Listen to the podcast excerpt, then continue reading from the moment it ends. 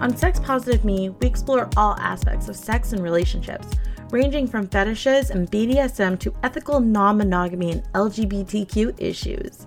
Sex Positive Me destigmatizes sexual practices and relationships while reconciling reality with myth and misconceptions. Our goal is to educate, entertain, and be advocates of sexual freedom. And now here's your hosts, Angelique and John Luna. Good evening, everyone, and welcome to February, Valentine's Day, Love Month, and all the fun things that makes romance romantic, I guess. But that would be under John C. Luna. He's the romantic. I'm the skeptic when it comes to love. Well, it depends.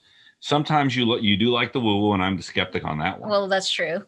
You are the one who meditates more and tells me I need to meditate more. Yes, you do. But then again, I hit the science, and my heart rate's nice and low at around 65, and yours hovers at about 101 when you're just nice and calm. So, but it's funny. No, that's a really good segue because we're going to be talking actual science on this one. Science, I know, and it's not sci-fi this time. No, it's it it's real science.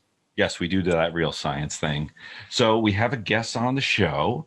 Her name is Dr. David. Uh, sorry, Star Wars jump here.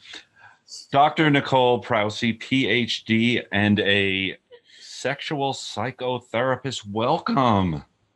Thanks so much for having me on. Sounds like fun already. Can't wait. The jokes will just keep on rolling. But no, I'm uh, going through your bio. Impressed is not the word on so many levels neuroscientist, uh, data scientist specializing in addictions. I saw Harvard on there. Statistics. I'm like, oh God, this is way beyond my pay grade.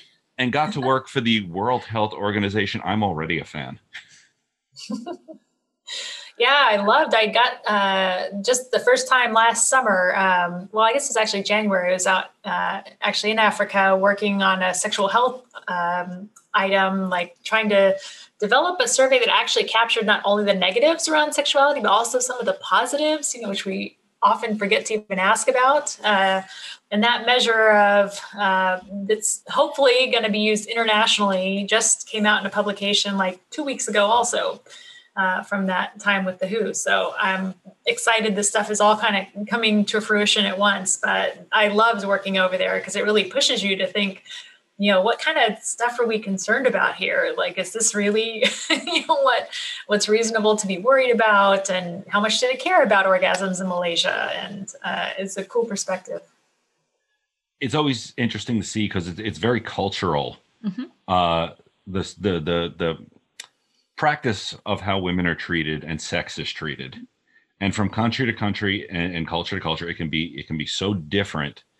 Um, and it's also a power struggle in in a lot of places that's what struck me is there was a lot of focus while I was there on not only motherhood, but whether or not you had the choice of motherhood. And I was like, whoa, how many places are worried about this? You know, and like, you know, it's a concern in some places, but the way that it was being discussed, it kind of drove home like, we are privileged you know to have concerns about orgasm gap and uh, you know some of the things that we write and think about in the us um, i think other places it's not on the radar because they've got way bigger fish to fry you know kind of getting the right to even choose if they want to be pregnant or not and um, it helps keep things in perspective with the kind of things that we study and worry about sometimes for sure now, when you say a choice to be pregnant or not, it, it was almost, I'm just, it, was it almost seen as like their duty to procreate? Uh, that seemed in some countries where they have really limited access to birth control or you know the uh, religious doctrine um, limited access uh, either to birth control or to condom access so the ability to protect oneself either from pregnancy or uh, sexually transmitted infections. Uh, the nature of like when you're allowed to wed, uh, who has dominion over that, and you just start realizing like this is you know a much uh, different level of problem. Even though like I knew that they existed, I you know I read about that in our journals, but just in English journals we miss a lot of those concerns. You know that uh, trouble a lot of the world. You know we just don't have those kind of um, we have those problems in North America, but at a much different scale in some places are dealing with. So uh, I really appreciated that for just helping ground. You know, it's hard to be a it sounds like a bit of a downer to start off with, but you know, it's also like how lucky are we that most of those things, you know, we have uh, at least most folks have some access to healthcare that is reasonable. They are supposed to give us access to birth control. They're supposed to, you know. Um, so we have a lot of advantages here, you know, and access to things that aren't assumed other places. And I'm grateful for that. Couldn't agree with you more. The US, we we don't realize what we have here. Oh, come on, we're overprivileged and overindulged and you know, a lot of other countries. See, because I grew up going to Mexico for 15 years every holiday. So that was our vacation time. So I got to see how other countries really see us, like Mexico to the United States, even though we're connected, they always often called me out as spoiled little princess. You're so privileged. You don't know what you have.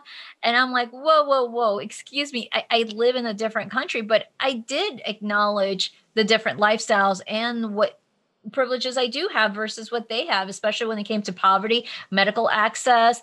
Um, my grandparents, even in the 1980s, going into the 90s, lived up in the mountain, no electricity, no running water. I thought I was stuck in 1900. I was like, I need a toilet. My cousin pointed to a cactus plant. They're like, there you go. I'm like, no, no, no, no. I need running like, water. yeah. Mm-hmm. So I understand from that perspective that we don't see those challenges of like, hey, you have to marry this person. No, you can't have children, or you, you know, different mm-hmm. things, different countries. So and I'll say just just because we're spoiled, I know a lot of stuff we talk about on our show is, is sex related, has a lot to do with um, not just the pleasure and the exploration of it, but the rights as well. And although we are, I feel privileged to be able to talk about that um, it still means it's something we should talk about because the for a privileged country, we are on the for, forefront, and a lot of countries look to us for progress. I think not only that, but I would take a step further. So I think in our field, uh, that is sexual physiology, we're often arguing for the importance of sex, where we're trying to say, oh, you know, we should have funding to study the nature of pleasure. And I think we should be taking it further than that and say we can use sexual stimulation to improve general health conditions. And if we limit ourselves and say, you know, I'm just going to study orgasm for orgasm's sake. Nothing wrong with that. You know, you should get pleasure where you can, but um, but orgasm also has some really unique uh, physiological features that help promote sleep. For example, you know, could we reduce the use of sleep aids in the U.S. if we had a way of systematically using orgasm in humans um, so that we weren't so chicken about having that conversation with our patients and saying like have you tried you know um, using this in a systematic way you know about an hour before you go to sleep maybe 30 minutes? Uh, and we don't have those data in humans. It's crazy that we don't. So you know those kind of things it's uh, failing to discuss sex is not only lacking you know some discussion of pleasure and those uh, kinds of uh, nice issues, nice to haves, uh, but it also cuts us off of access to potential health care. So, you know, is uh, being in a sexually aroused state meditative in some way? Could it have similar benefits uh, to general forms of meditation? Uh, is just being sexually aroused enough to connect us to another person and reduce our feelings of loneliness, uh, promote connection when we're in the middle of a pandemic, uh, trying to figure out how to be in this space that feels sometimes very isolated uh, who's in our bubble? You know what can we do with who's here? Well, well i know they have a lot of science showing that meditation does help but you have orgasmic meditation. Explain yes. how this helps. So i had never heard of this either when it first came across my uh, my desk from a colleague and orgasmic meditation um, is a bit of a misname because they generally don't experience physical climax from the practice and it's not meant to be meditative in the sense they're not like teaching breathing or trying to invoke a particular uh, state uh, that looks meditative. So, this practice at its core involves 15 minutes of manual genital stimulation. That is, uh, a partner, which can be any gender, is stimulating the just outside and above the clitoris of someone who has a vulva for 15 minutes with the only goal to experience sensation. And that's the core of the practice. Now, they built up a number of uh, things around that that we also use in our research uh, to make that experience something that's safe and predictable. And of course, when we take things into the laboratory with couples, this is essential. You know, we have to have a practice where we feel confident, our research participants feel safe, declining if they should feel the need, expressing, you know, I change this, do it faster, slower, pause, you know, whatever they need. And so we saw orgasmic meditation in part as interesting practice, amazing for the laboratory. You know, like how we couldn't have designed if we wanted to study uh, sex in the lab, the challenges.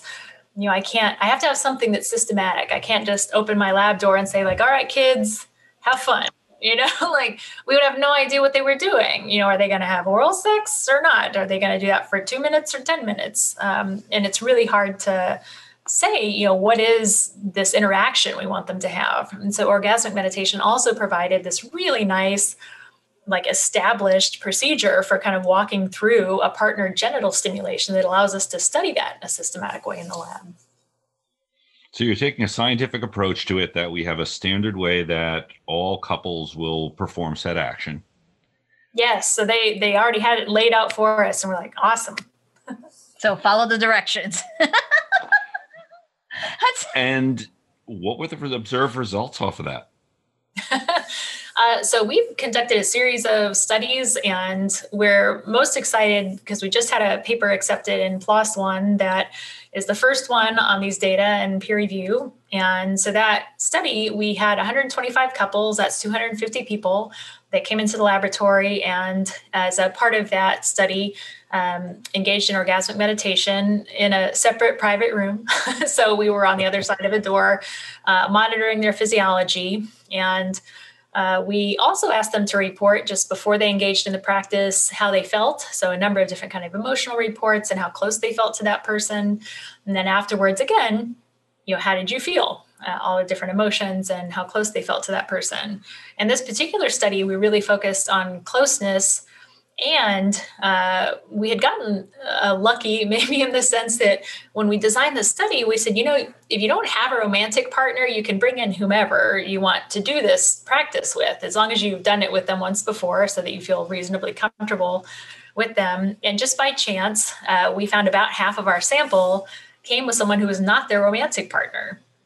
And we said, well, that's interesting. we should definitely see what the difference in effects might be because you know there's this kind of stereotype that if you don't have an established romantic relationship with someone you you can't connect with them. You know you're not going to have an experience that is fulfilling in that way. That's reserved. That's only for romantic couples.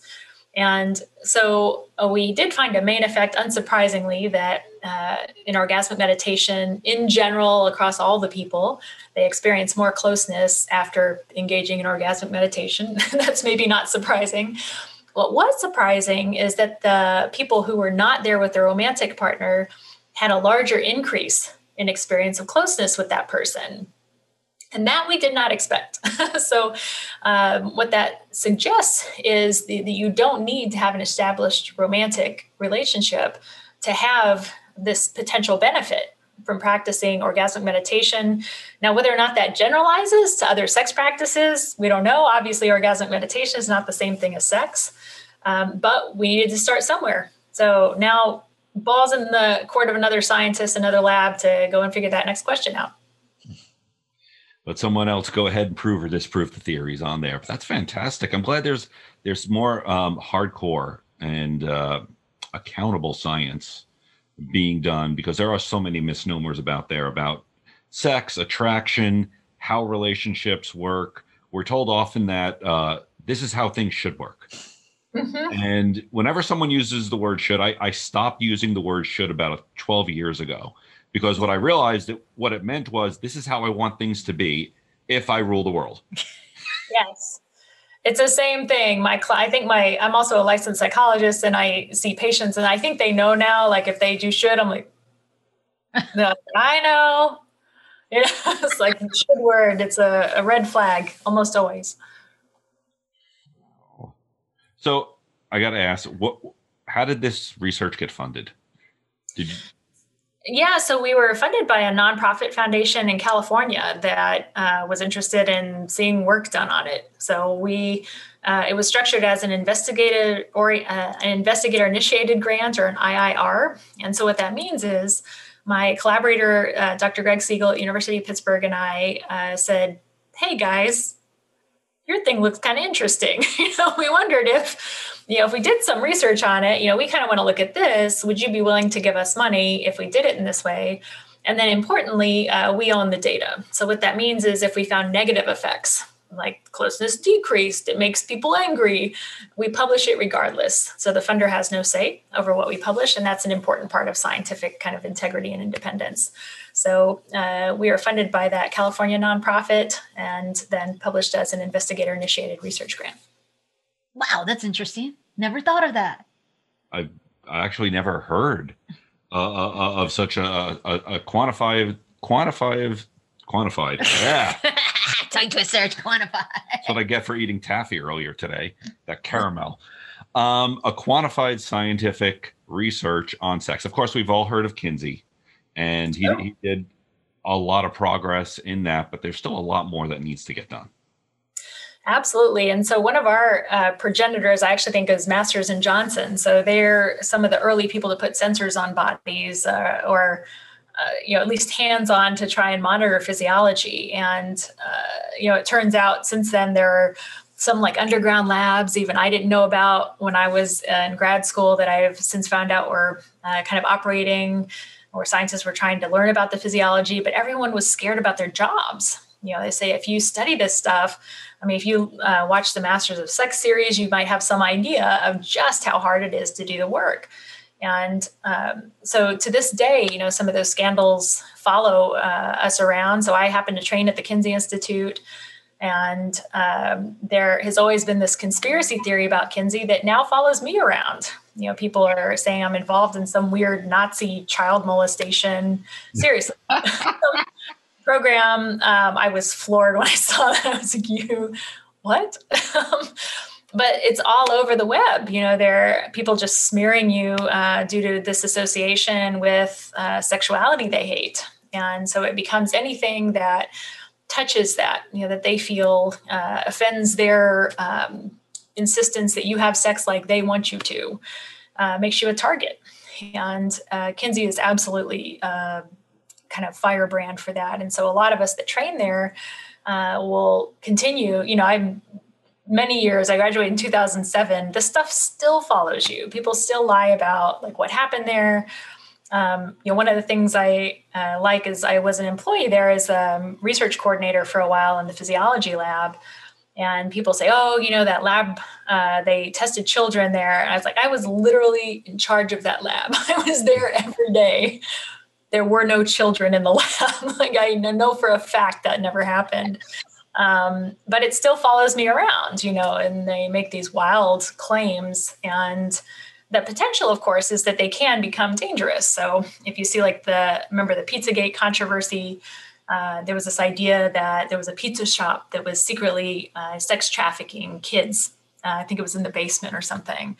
And you think, what a wild, crazy story. And then some dude shows up with a weapon and starts firing, you know, and so he's arrested. You know, no one was hurt. Uh, but you have to be concerned about those things because you know someone that doesn't have their act together, uh, to be generous, uh, sees these conspiracies and could believe them, you know, and can uh, actually cause more threat than just these wild conspiracies that get floated around the internet.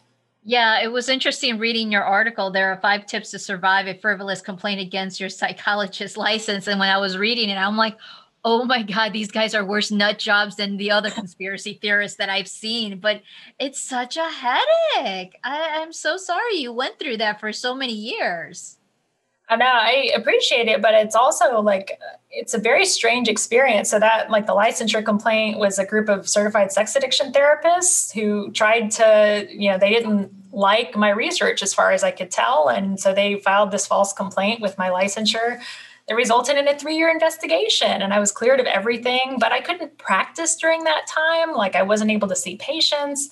It was crazy. And there's no, they have no business doing that. You know, it's clearly frivolous. Um, and yet, you know, this thing just seems they're, they'll try anything. You know, they contact my employers, they contact my grant agencies. Um, every interview, you can plan on having some comments probably literally oh, I look forward to it yeah every interview i give um, they say do you know she molests children do you know i was like and they don't get tired they never get tired that's what obsessive conspiracy theorists do after the last four years i can believe people will believe anything um, and we don't we don't try talking. to we don't try no. to get political no. on that but um, we do live in a country eh, where obviously privileged. We have social media and i love social media but we're seeing the the bad part of it where it does spread bullshit pseudoscience conspiracy theories like wildfire. I mean one person makes it and it's all over the country in a moment. As legit according to the pillow guy? And as it keeps going on now like i said we're getting not just not just the the, the I hate the nut job living in a you know off on a farm somewhere on his own. We're getting it was actually a what is it representative. The last one who talked about the the Jewish space laser. Oh, oh yes, the Georgia representative, brand new House of Representative, believing and telling everyone that this is legit. This Jewish space laser shot oh, into California and started the fires. That is exactly the anti-porn extremists are the same way. Like some of the stuff that comes out of their media, you're just like, you do not have all your marbles to be generous. Uh, the challenge, of course, is uh, you wish that it would stay in their circles, you know, that it would remain that small. But I know five women now who study the effects of pornography, you know, were either PhD granted or near it, um, who've had law enforcement present at their universities. We've had people actually show up where we work. Um, in one case, they were taking videos and posting them of our workplace. Um, I, I don't want to get too dark in this, but uh, about a, a, year ago, a little more in October 2019, I was sexually assaulted outside of my office. And these people are, they don't stop. And they don't stop at things that are illegal or illegal. They don't care. Uh, it's anything to shut you up. And I think it's remarkable that it was five uh, PhD women who experienced this. You know, the guys don't seem to get the same kind of attention. And I think there's a reason for that. You know, I think these folks are targeting women. Uh, and that a lot of the kind of language that they use and the attacks are meant to intimidate and threaten women. So, uh, like I said, I don't want to. Obviously, there's a whole other issue around here, and I have law enforcement uh, that are investigating as best they're able uh, the threats and the things that have happened. And these women are all over the world, you know, so there's one in Canada, one in Germany, um, one in Ireland, and they just uh, disseminate these threats everywhere. And it's largely hate that's exported from the US. So it's really become a huge problem. And I think some of it is criminal. And I'm really concerned about, you know, it's it's already resulted in some criminal behavior. And so how how bad, bad is it going to get? Where is it going to go? You know, it's hard to say because they seem to have no end. So uh, when I what I want to uh, kind of follow this up is there's also great reason for hope because yeah. they've already done this. You know, they've made it. So what else do we have to lose at this point? You know, you've you've done everything you can to us. Um, we're still here. We're still studying, and I just published another paper. So good luck shutting us up. Um, and at some point, uh, you know, you're either going to get arrested or you're going to get tired of things. People are going to see what you're doing. So uh, that's the hope. Is eventually, uh, I know that there's media interest in what's been happening and that there are some stories forthcoming. So I'm excited to see some of that stuff exposed, and hopefully, we'll be able to do our research in peace in the future. Well, first, I want to say thank you for having the bravery to continue with this because it's it's needed. And a little story I'll say this ju- just happened. Um, of course, we get trolls on social media all the time. And the argument started because we had reposted something about the incorrectness of a vulva as opposed to a penis in textbooks. Mm-hmm. Just, you know, little story about the clit's not even there, it's not mentioned and got someone arguing about it and who all of a sudden started going into us being a feminist, this, that, and another, and mm-hmm. went through the entire thing. And I'm reading this, I'm going, he doesn't know he's talking to a man. No, he doesn't, because the majority of the time I'm on there. No, I blocked his sorry ass. I was just like, I was so pissed of the oh, stupid. You did block him. Yes, I blocked him. I did not want to continue with the stupid argument of it's wrong in the science book. We're just pointing it out. There is no other reason and functionality because it doesn't pee, it doesn't give birth. I mean, it doesn't matter. It's just the scientific anatomy. And I'm just so sick and tired of people arguing science. It's legit. Well, I think that's the interesting thing. So I remember being confused when a lot of this started because um, people would say, "Oh, you know, look at so and so's research. Look at so and so's research." And I was like, "But they're, but they're not a scientist. Like, what what are they talking about?" Like, I thought maybe I wasn't finding something, um, and eventually came to understand that among conspiracy theorists, that that research is Google. You know, that they Google things. they say that's research and of course, I don't consider that research, that's Googling. It's different. you know that peer reviewed science uh, holds a different standard. And of course, these guys don't publish any peer reviewed science. So, um, not that peer review is the standard of everything, it can have its own uh, faults and challenges, certainly, but um, it's the, you know, the kind of taking of language, you know, trying to present yourself as something you're not or having credentials you don't have um, to try and claim science as your own say, no, we are on the side of science, well, then go get a degree. You know, go publish your peer review if you're so concerned about it. But if you don't, you know, don't tell me you're doing research. so it's, I am very sympathetic to that um, idea of, you know, well, I just don't like the science. And so it seems like the next iteration is to say, well, in fact, I invented the science. Like, okay, I'm not sure uh, why you think, uh, you know, not having any backgrounds is. Uh, you know gives you enough uh, understanding of what you're reading. You know to really process those things. Again not that some people can't have a reasonable understanding you know without going all the way through school. I think there are certainly uh, ways you can develop that understanding and i would encourage it. Absolutely you know learn and learn about science. I read about things i don't understand all the time in science. That's part of the fun you know is how close can i get in physics? You know it's not not my strength. Um, I had to learn for a vibrator study a while back. We put these piezoelectric accelerometers on commercial vibrators to try and characterize um, uh, their uh, vibratory characteristics. So this is frequency, uh, displacement, and acceleration. And so all of a sudden, I'm like, you know, my high school physics. I was like, I have forgotten all of these things. you know, like, they're in here somewhere. Um, but it's trying to figure out, like, again, how do I analyze these data? How do I? And there's such cool projects. You know, when you dip in and say, I'm going to do this as objectively as I possibly can. You know, how would you study a commercial vibrator? If you wanted to, you know, come at it from as objective a standpoint as you could, what what's important in those to understand? Uh, what do you want to know? What could that mean for research or for uh, consumers if you knew more about what the characteristics of those vibrators were? So uh, I love the scientific enterprise in general. I'm probably way too uh, thinly spread for the kinds of things that I do, but it's also a lot of fun. Well, it's funny. Uh, funny you mention that because we get to work with and talk with a lot of toy manufacturers. Oh and yeah. We'll have some that are like, more of the fluffy words of how nice it feels or how powerful it is.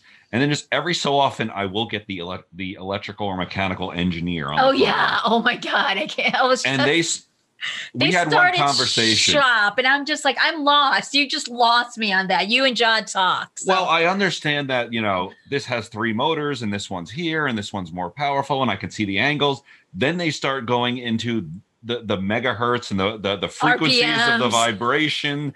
And you want your clitoris under any torque. That's what you need to. Like. yes, yes, it was really something you wanted. One of them, I remember they said it, it had like 7,000 RPMs at full blast. And my response was, I know that would blow my car engine. I have no idea what would it do do to a vulva. But obviously people are buying it but it was so interesting to hear and it's fun when you get someone on a subject like that because their eyes light up with passion it doesn't matter whether you understand it or not it's you're interested in this in their little niche of science where they know their yes. stuff well, it's there's something to seeing, I think, people's passions in general too. Like I've taken this weird series, so it's a little afar, but like I've taken all these weird classes. I took a whole series of cake decorating classes. I took a skateboard class. I took motorcycle racing. Like part of it is just seeing people in their passion. You know it's like what are you uh, what do you really care about that you've gone so deep into? And none of these people are doing this professionally. They just love it you know? And so it's uh, i think maybe that's part of it is just it's their profession slash passion and seeing how far can i take this? You know what can my knowledge do to improve sex tech or uh, you know, to move us along in innovating sex tech? Um, so I'm always curious. Like I've never talked to the guy who made the womanizer, um, which is now permuted a thousand times in different devices.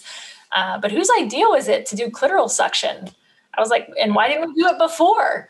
And why that way? You know, like like that seemed like a real innovation after we had you know decades of just permutations of vibratory devices. I was like, this is truly different and interesting um, you know, as a, a, sex technology development. And now there are a couple of studies on that suction device as compared to vibrators and finding that it seems to uh, maintain gains in orgasmic capacity over time uh, for women. So super cool stuff. Um, and I'm so glad they did it, you know, really looked into something that was unique and different, uh, a mechanism for kind of accessing pleasure. Well, it's funny because on the way, I haven't gotten it yet. Um, I heard about it last night uh, from a from a develop sex toy developer. They yeah. now have a men's stroker that involves uh, multiple air pressure. No air pressure. Oh, air pressure. Oh, that's an air pressure. Oh, you didn't tell. air massaging through air pressure. So. Okay.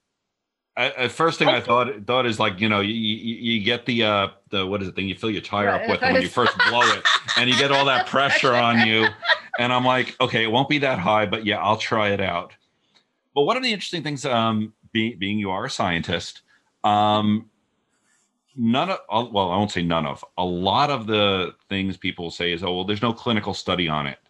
Clinical studies are very expensive, aren't they?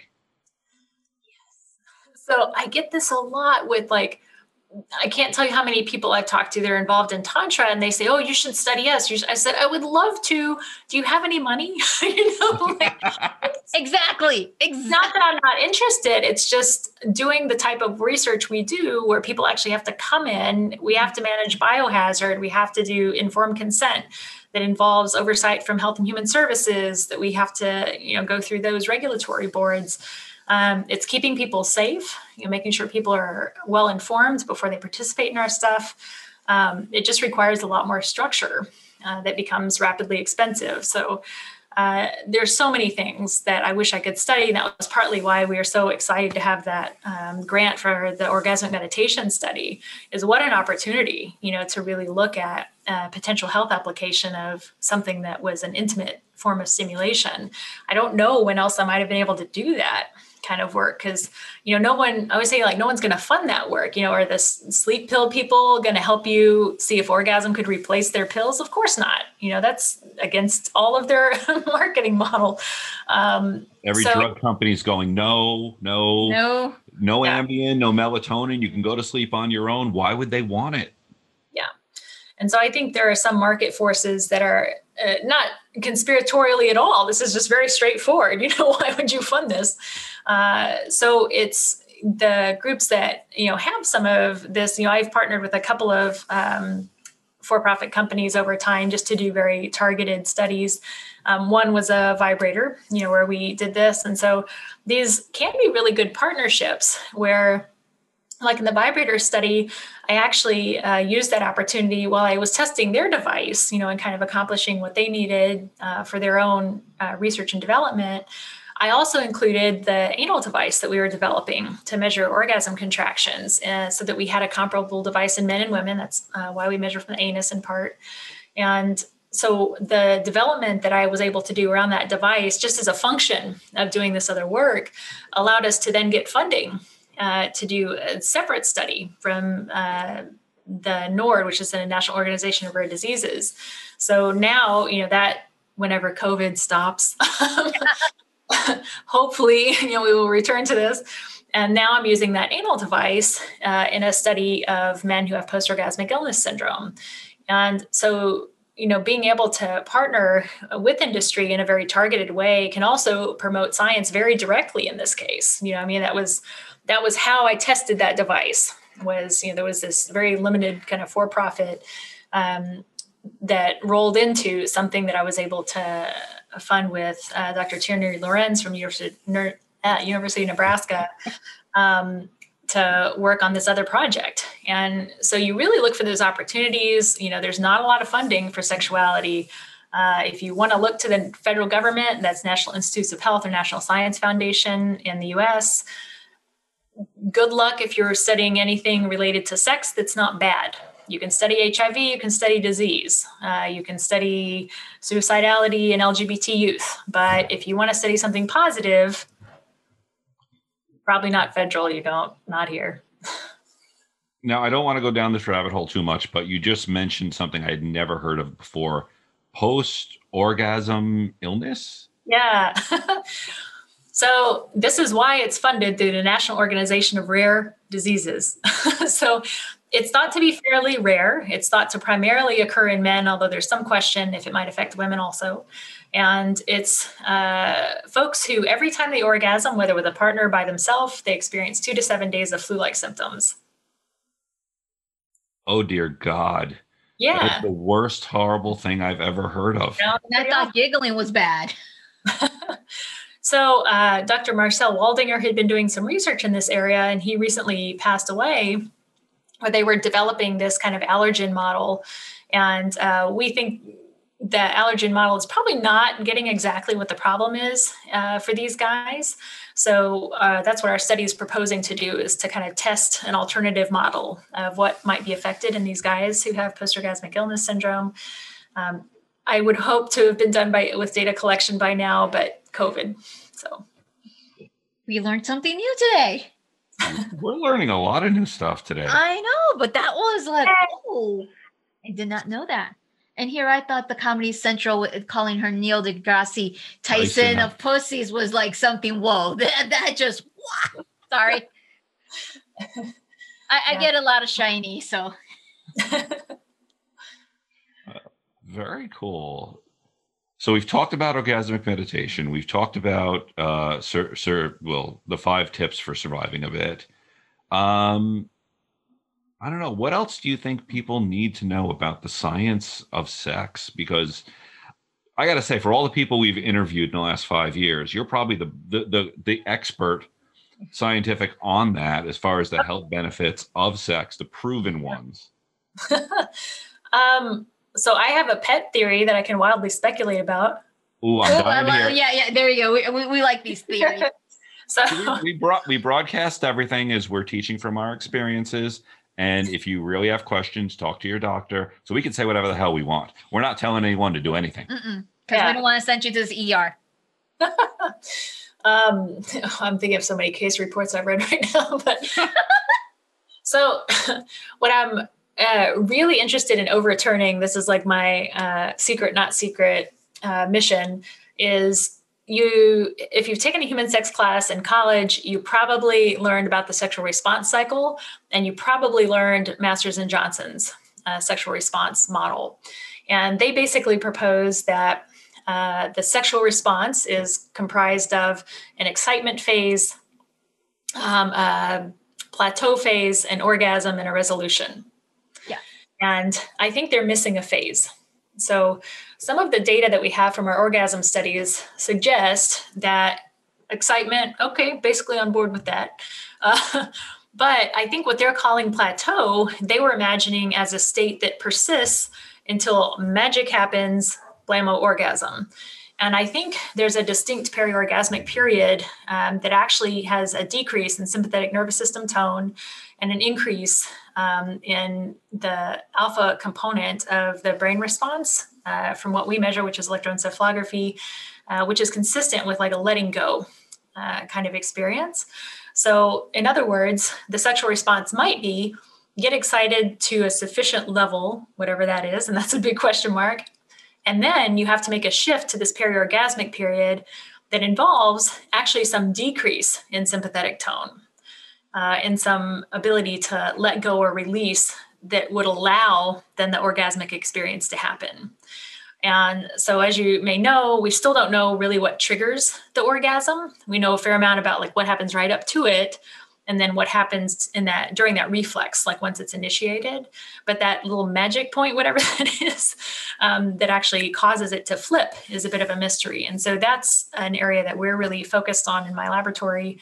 And i hope you know in say five years i'll have a paper out that talks about what we think that periorgasmic period is which could mean a revision uh, to that really well-known model. So i would love to see if that's the truth that would make sense. Yeah, because I'm I'm thinking, you know, because some people have those blockage, like they need permission to release to have the orgasm. Like they're holding well, is, onto yeah. it. So clinically, like we see this distinguished pretty well. That is some um, this is more common in women, although it certainly also occurs in men, where uh, women tend to have problems with one or the other. They either say, like, I have trouble getting going, you know, I don't have spontaneous desire, but once I'm going, you know, I have an orgasm, everything's fine. And then there are other women who say, like, I get going just fine, and then I just like hang, you know, I just can't get over the bump. And I don't know why. Like I sit there and I'm like, turn the vibrator up and I do it more. And I really love my partner. Everything's good there. And I just can't experience it and I don't know why. And so I think it's it could be because these are very separable stages. You know that that could explain this cl- clinical phenomena we often see, um, where people tend to struggle with kind of one phase or the other. Um, certainly, some struggle with both, but there's also some clear distinction. And my suspicion is that might be why. Really interesting. I mean, uh, again, I know we're talking more from experience, but um, we've actually done tantra for quite a while, and separ- okay. separating out again i would love to have a study on this but separating i know i know i've heard so much tantra i'm telling you i will study you i'm very interested it's just a funding issue sorry go ahead of course oh no no we'll just put it out there to the universe it's like get the funding get the funding yeah, we could have a, a, a. I know Bill Gates needs to donate some money to something. Oh, Jeff Bezos, he's just let go of Amazon, so why not? God, if I was a billionaire, the weird stuff that I would fund. That's what I'm afraid of. but one of the things we learn is to separate, uh, at least for a penis owner, the ejaculation from the orgasm. That mm-hmm. you can have an orgasm, and and really the big difference is, of course, ejaculation, semen. It's a, it's a lower body reaction. Uh, orgasm is what happens up in your mind, and I'm not saying in your thoughts. There are chemical releases that occur with it, which which can be I can't quote it, but proven by science that you get those chemicals, you can feel good uh, about it. You get the results after it. But if you could separate those 2 mm-hmm. it, it just it just really seems like then there's a hell of a lot more that we think this is how things work that are absolutely false.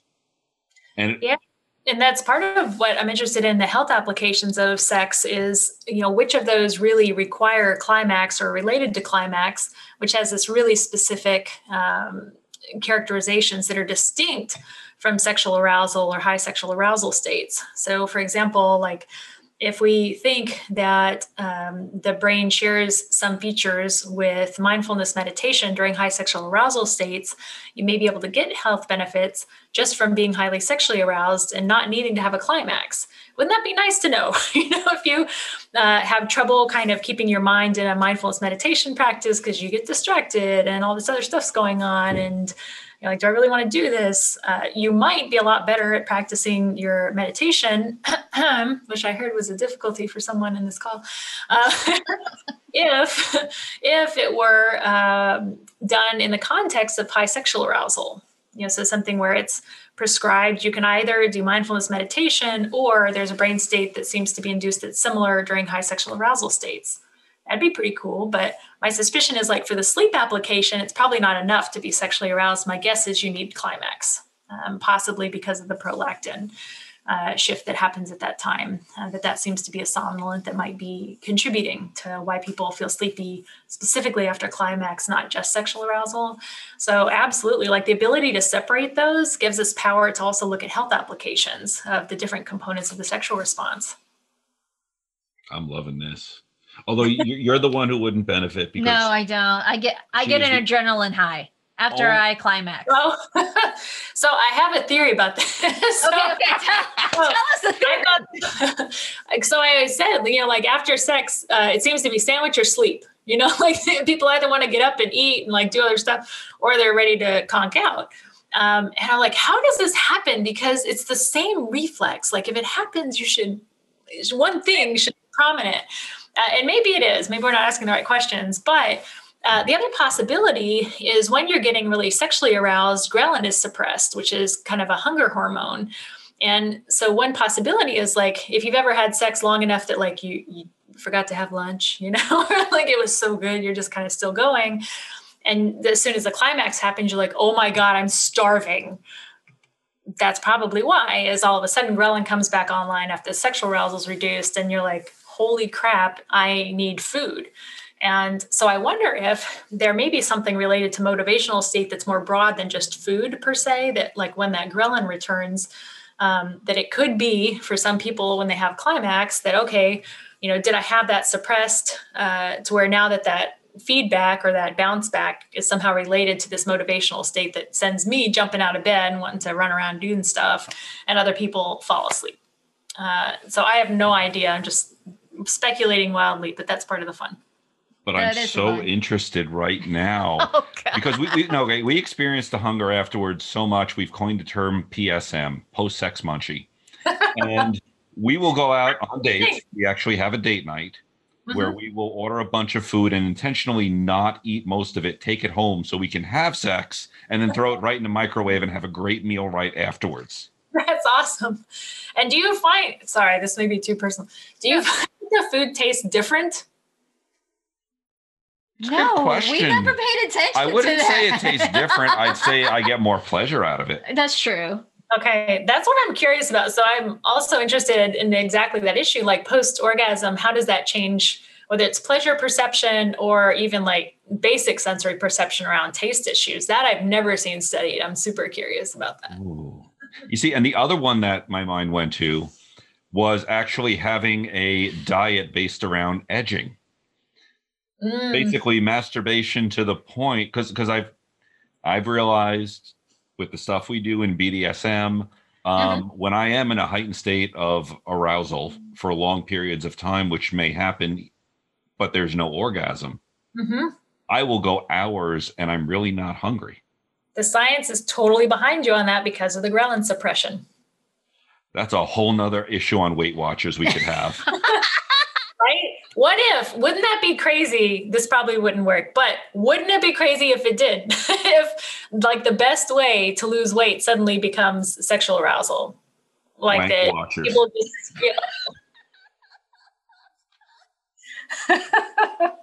TM, TM. Yeah, that's right. hey, we have a scientist to back us up. Why not? we got we could fund. Oh, I, now I got to win that Powerball. I'm funding this research.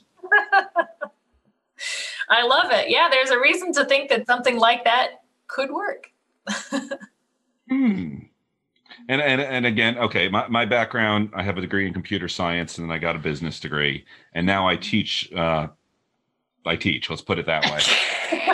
but I have I still have a very analytical mind which now mm-hmm. brings me the reverse side of it of oh, when God. I see really skinny people, I'm like, what are you doing in private now? that I don't know. Yeah, I haven't seen any like absolute weight. Hmm. I don't know any data that speak to that. No, but I got you thinking. Yep. Another project for her to get funded. Totally. So, Nicole, thank you for being on the show. How can anyone find you or find the research that you're doing? Uh, the easiest way to find me is liberoscenter.com. So that's L I B E R O S center, all one word, dot com.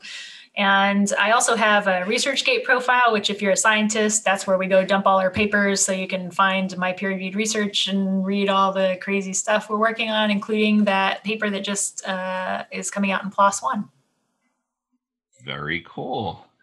Well, thank you so much for your time. We really appreciate you coming out. We, we have learned so much, so much tonight, and have so many. I expect Wank Watchers next year. That's amazing.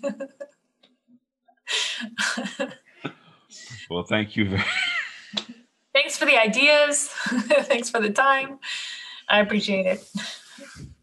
Well, if you like this content and you want to find more of us, um, where can they find us? I'm I'm laughing still. I, am I'm, I'm, like trying to catch my breath because it, this was just awesome. There, everything sex positive me except for Instagram. We had to change it due to their terms of service. So it's SPM the Lunas.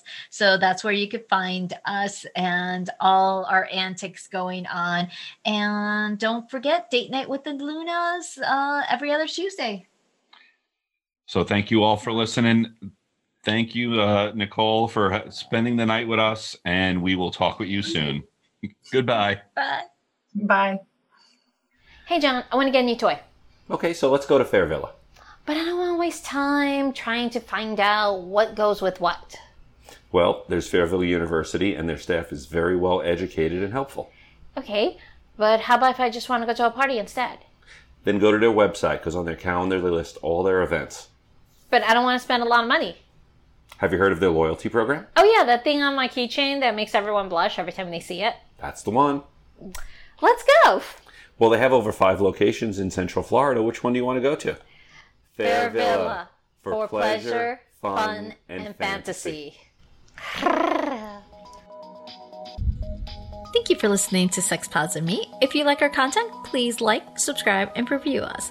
You can find us on social media platforms at Sex Positive Me or on our website at sexpositiveme.com. You can also reach me on all social media platforms as Miss Angelique Luna.